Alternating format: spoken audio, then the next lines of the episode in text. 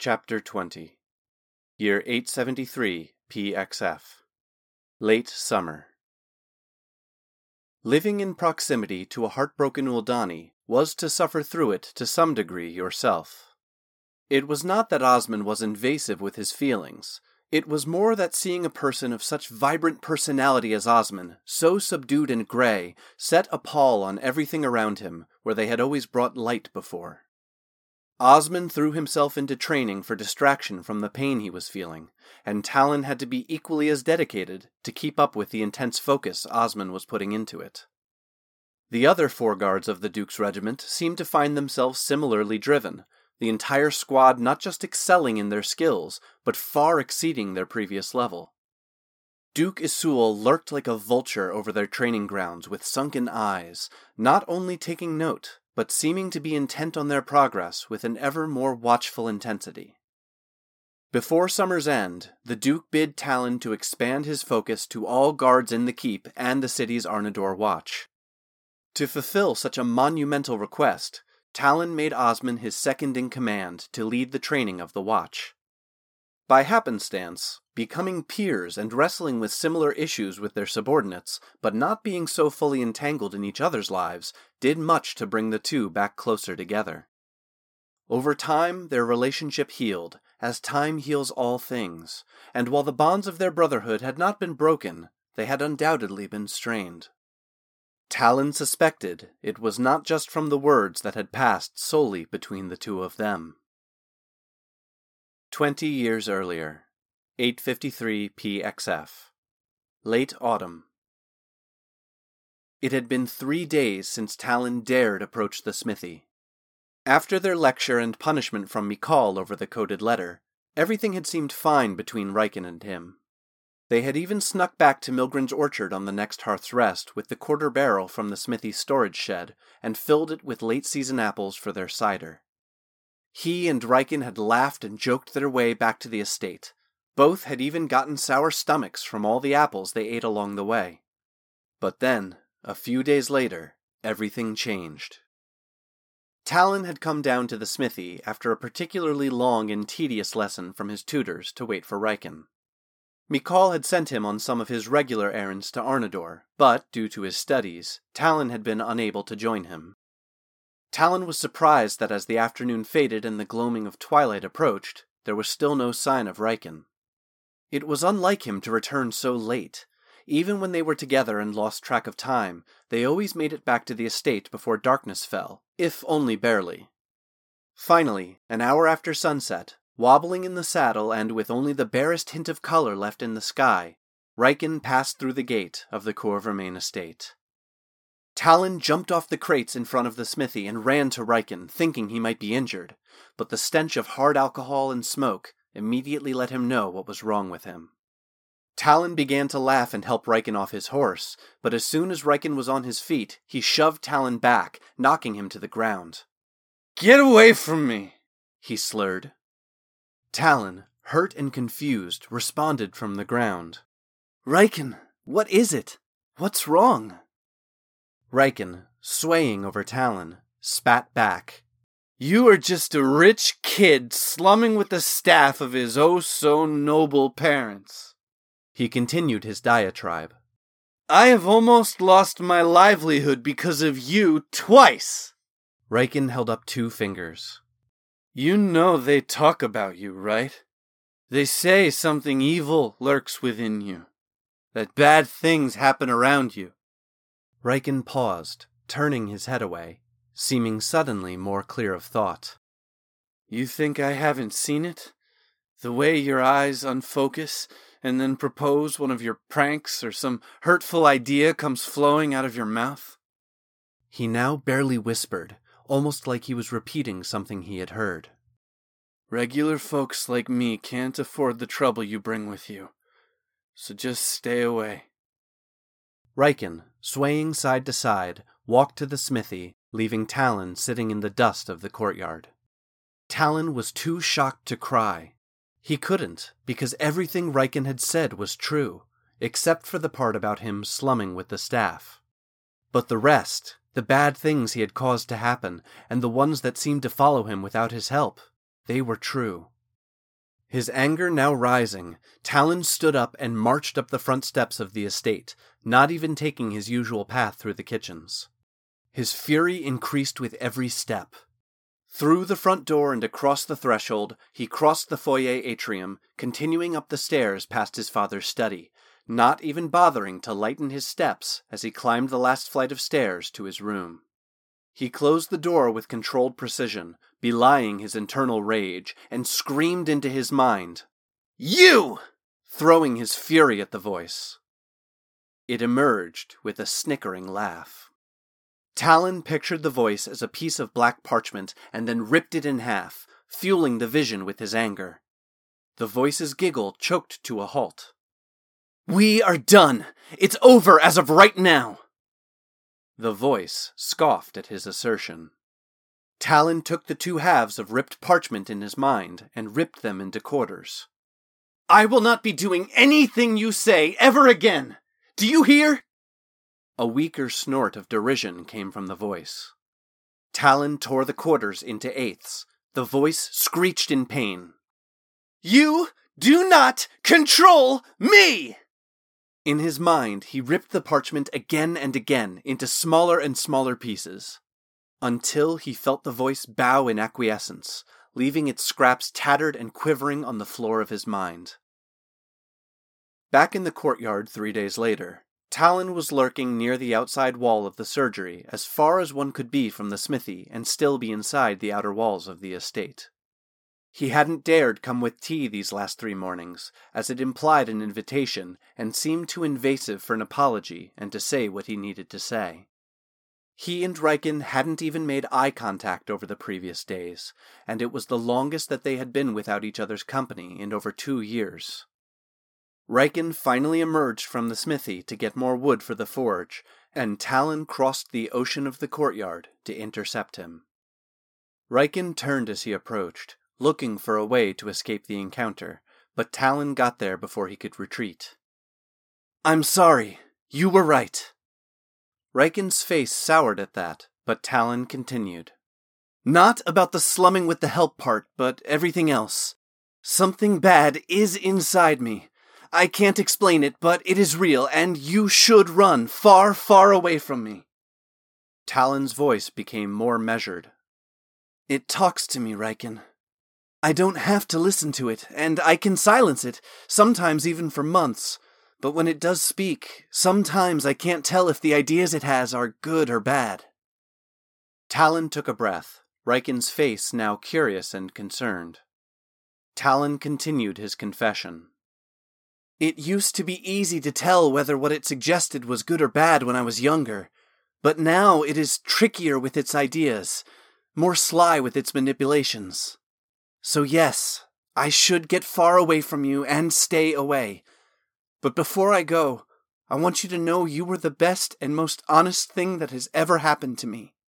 When I am around you, how you make me feel, I know I am seen, not just as I am now, but as the person I long to be. Talon lowered his eyes and walked away. Riken's voice floated over Talon's shoulder after he had turned to leave. Is it gone now? Talon turned back to Riken, tears welling in his eyes but not falling. No, he choked out. Will it ever be? Riken asked, staring into Talon's eyes. I don't know, Talon replied, lowering his face to look at the ground, not wanting to meet Riken's gaze. Is it here now? Talon could hear Riken walk toward him as he asked. No. He sniffed back unfallen tears. I ripped it up a few days ago. You what? Riken asked, bewildered. I ripped it up and threw the pieces into the far corners of my head. Talon looked up at Riken, who was now right in front of him. He let his gaze fall to Riken's storm cloud eyes, drinking them in, knowing this could perhaps be the last time he saw them up close. Look, I don't understand what you are talking about, with something in your head speaking to you and ripping it up. But you are right. I do see you. You light up my world when you are near. I don't care what other people see or say about you or me. I am the one who should be apologizing to you for how I acted the other night. I don't know why I listened. Riken looked away, abashed. Something happened, and I was embarrassed and angry and ashamed, so their words got under my skin, and I decided to blame everyone but myself, and you were the easiest target. Tears were welling in Riken's eyes now. Please forgive me. Talon snorted and let out his held breath simultaneously, causing him to choke. Taking Riken's hand in his, Talon asked earnestly, Riken, of course. But are you sure you want this? Riken, squeezing Talon's hands, replied, Just promise me no more trouble, and if your voice tells you to do something, just ask me first, and let me know where the idea came from so we can figure it out together. Talon smiled and nodded, unable to create words. Riken then added, Oh, and also promise me you will start bringing tea again. Mornings in the smithy are as cold as ice fell this time of year. Present year 873 PXF Fall Fall came early that year, and winter threatened to arrive ahead of schedule as well. Osmond had returned to more like his usual self, with only an occasional sigh or pause at the places he and Serena visited during the spring and summer. Then, just as Lolly began to tire of putting harvest spices in every dish and beverage, and instead adding it to just half of them, the first letter arrived. It was from Serena addressed to Osmond, and it took every bit of Talon's will not to throw it in the fire before Osmond could see it. However, knowing that no good could come from him even casting his shadow on anything concerning Osmond and Serena, he just sat at Lolly's table and pretended that he didn't see it. There was a tiny spark in Talon that hoped that Osmond would do the very thing his own first instincts told him to do, but alas, that was not the case. Osmond almost floated around the room as he read Serena's letter, and thus the season of pining began. Talon and Lolly couldn't decide what was worse heartbroken Osmond or pining Osmond, so after a month of pining Osmond, Talon went to the keep to cash in some favors. That night at dinner, between Osmond's sighs as he reread the two week old most recent letter from Serena at the dinner table, Talon cleared his throat and then, needing to rap his knuckles on the table to get the lovesick Uldani's attention, spoke. Osmond, I have gone to some great lengths to do it, but I've secured your use of the Duke's teleportation circle. At the word teleportation, Osmond almost leapt out of his chair. Talon continued. Slow down. That only takes care of one way. I have also gotten you this. Talon produced a granite stone the size of a goose egg with a rune on it. This is a returning stone, keyed to this hearth. It takes a fortnight to recharge, but that will get you two monthly trips to see Serena. Osmond now did, in fact, leap over the table to hug Talon so firmly around the neck that it almost choked him, and was not at all bothered that his legs were currently splayed across his own and Talon's dinner. You are not to miss any of your duties at the keep, or in training the watch, or the Duke has said he will replace you himself, and I have asked the transit mage to check the return stone is charged before you leave, so no games. Of course! Osmond ran out of the kitchen to presumably contact Serena, but then poked his head back in. Thank you, Kroltran. It was the first time Osmond had addressed Talon as such since the summer, and while it didn't seem to have the same weight behind it that it had on other occasions, it was nice to hear. Year 873 PXF Early Winter The winter of that year was harsh, and some said the worst in a century. Snows buried Eleryon deeper than any in Talon's memory, yet by order of the Duke, it was not to curtail the rigorous training schedule for the Duke's forces within the keep and surrounding city. Through freezing rain and drifting snow, Talon and Osmond pushed the city's forces, never having the opportunity to lighten the intensity, as Duke Isul's watchful eye was ever present, lurking over them from the balconies of his rooms. After the first fortnight, Talon and Osmond were going to confront the Duke to ask for his reasoning behind this new obsession, but before they could act, The Duke doubled the pay of all guards and issued an edict to the taverns of Arnador that he would pay for them to provide free rations to all guards in his service on training days. Suddenly, being a guard became the most sought after position in the city, and guards requested the extra training days instead of greeting them with moans and grunts of disapproval. Talon had to admit that what would have been a slim season of tightening belts for almost all businesses in Arnador now became a boon for the city and neither Osmond nor Talon could deny the Duke's forces had never been in better shape. Before this new focus on training, they had all but become a farce that nobles and commoners alike snickered about behind their hands. But now there was a level of pride and respect among the guard that lifted the morale of the whole city. Braggarts among the guard boldly stated the Arnador Watch was even a match for the Emperor's elite Jaden armed forces, and Talon could not for certain say they were wrong. Osmond was still able to spend time with Serena, but they were quicker jaunts than the extended visits earlier in the fall.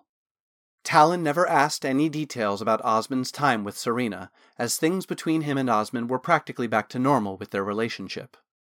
The only thing Talon couldn't help but notice was that while he assumed Serena was at her family's home in Jeydanpool, the clothes and other things Osmond arrived and departed with, including parchment wrapped bundles of clothes from the clothier they had used for the gala, spoke of a climate more like their own than that of the temperate capital by the sea. Just before Last Friend's remembrance, a friendly half elf named Castian appeared at Lolly's. With the harsh weather across the countryside and the boom of prosperity within the city, they ended up spending the remainder of the season at the Sojourn's Rest. Talon and Osmond surmised that Castian must spend all their day in Lolly's kitchen, as every time the two left for or returned from their duties with the guard, they could be found sitting, feet up, at the kitchen table. Castian was somewhat guarded about the details of their past, but was good company and shared many stories of their adventures and the foes they had vanquished. The conversation could not help but turn to the unprecedented level of activity within the city, with such a harsh winter raging over the rest of the region. Talon could offer no explanation other than the Duke's own. It was to help bring prosperity and security to the city in preparation for the Emperor's visit in early spring. Castian countered with a statement that stuck with Talon. In my experience, nobility doesn't give out their treasury freely. They are always buying something. While not uncommon in the winter months, Talon began to notice an unprecedented level of traffic through the Duke's teleportation gate. Casual inquiries informed him that most of the travel was between nearby cities within and outside the Zalian Empire, many of which were the same cities he had hand delivered the Duke's overtures to while he was envoy. Talon had always been a bit perplexed by the Duke's insistence that he be the one to deliver such letters while outfitted in the duchy's formal regalia, which was loosely based on the historic regalia of the region when it was known as Elaryon. Of course, he complied, and as always, he carried the vermilion blade with him. At the time, he often mused if he was as much the message as the scrolls he carried. Talon wondered if there was a connection or if it was just a coincidence, but keeping up with Duke and his guards' requests for extra training did not allow for him to investigate further. Year 874 PXF Early Spring The harshness of deep winter finally broke, and while Arnador had remained active through the season, the areas across the rest of Elaryon were just beginning to thaw. Correspondence that had been blocked from traveling now flooded into Talon's study at the keep, and soon overflowed into his rooms at the Sojourn's Rest as well. Envelopes and scrolls quickly piled in stacks upon nearly every surface. Multiple letters from Mikal, which up through the fall had remained light and casual with no coded message, were left unread, along with dozens of others that had arrived in the deluge. Spring was just around the corner when a courier hand delivered a message to Talon. It was from Mikal, relaying he was leaving the employ of Talon's father. Knowing a courier delivered letter was unlikely to be intercepted, it talked openly of Toman becoming more secretive and people coming and going from the estate at all hours of the day and night. He referenced his letters that Talon had left unread from over the winter, that he had coded with messages regarding Toman redoubling the demand for weapons and armor to be made. He was now even more concerned about the armaments, as he had no idea where they had ended up, but all were headed south. Mikal closed with his plans to travel for a short time, but then would be securing a smithy in Arnador. He requested they meet in two weeks' time to discuss things in person. With the Duke's sudden interest in the guard's training, the travel through the teleportation gate, and his father's activities, Talon also grew concerned, but couldn't fit all the pieces together into a defensible theory. It seemed to be a time for messages, as a small skin, tied in Uldani fashion, arrived for Osmond two days later, something that Talon could not recall ever having happened before. Osmond excitedly opened his message at Lolly's table after supper that night. Unfortunately, his excited expression immediately dropped. My father is dead, he said flatly. Lolly gasped, and Talon began to offer condolences. Osmond continued. No, it is fine. He was ill, and I hardly knew him as he continued to travel, even with the wound that caused his illness. If I saw him once a year as a child, that was a lot. When I did see him, his wound was such that it drove him to silence, lest the pain of it cause his emotions to storm into a rage. Was he wounded in battle? Talon asked. Of a sort. He had the wound for as long as I can remember, but my father called it a wound of the soul when he could speak of it. I do not know how he came to earn it. All those who carry their scars deserve remembering, Talon pronounced loudly. Let us lift a glass to your father's name. Even Lolly lifted a small glass of cooking sherry. Osmond raised his glass as well. To my father, Architavia Thurandis. Talon's cup hit the table, dropped from his grasp. Who? Architavia Thurandis. Architavia Thurandis, the Farseer, is your father? Talon asked again. Yes. I have been looking for your father for over two decades, and his son has been here with me for over a year? Talon bellowed, Grabbing Osmond by the front of his armor and pulling him across the table, he yelled at the Uldani. Have you known of Riken all this time? A man, possibly when you knew him? A human with raven hair and storm-cloud eyes? Tell me! Talon was manic in his questioning. Osmond broke Talon's grasp, shouting, No! Get off me! His heightened state caused his emotions to begin to swirl into a storm. Talon could see the signs, but kept pressing. You must know. You call me your brother, and you kept this from me. Your father took him. He promised he would heal him of the corruption rooted in him so we could be together. Yet with all the times I talked of Riken, you sat there silent. Talon tried to grab Osmond again, but as he lunged forward, the table still between them, the emotional tempest took Osmond, and he threw an elbow directly into Talon's nose, eliciting a sickeningly wet crunch.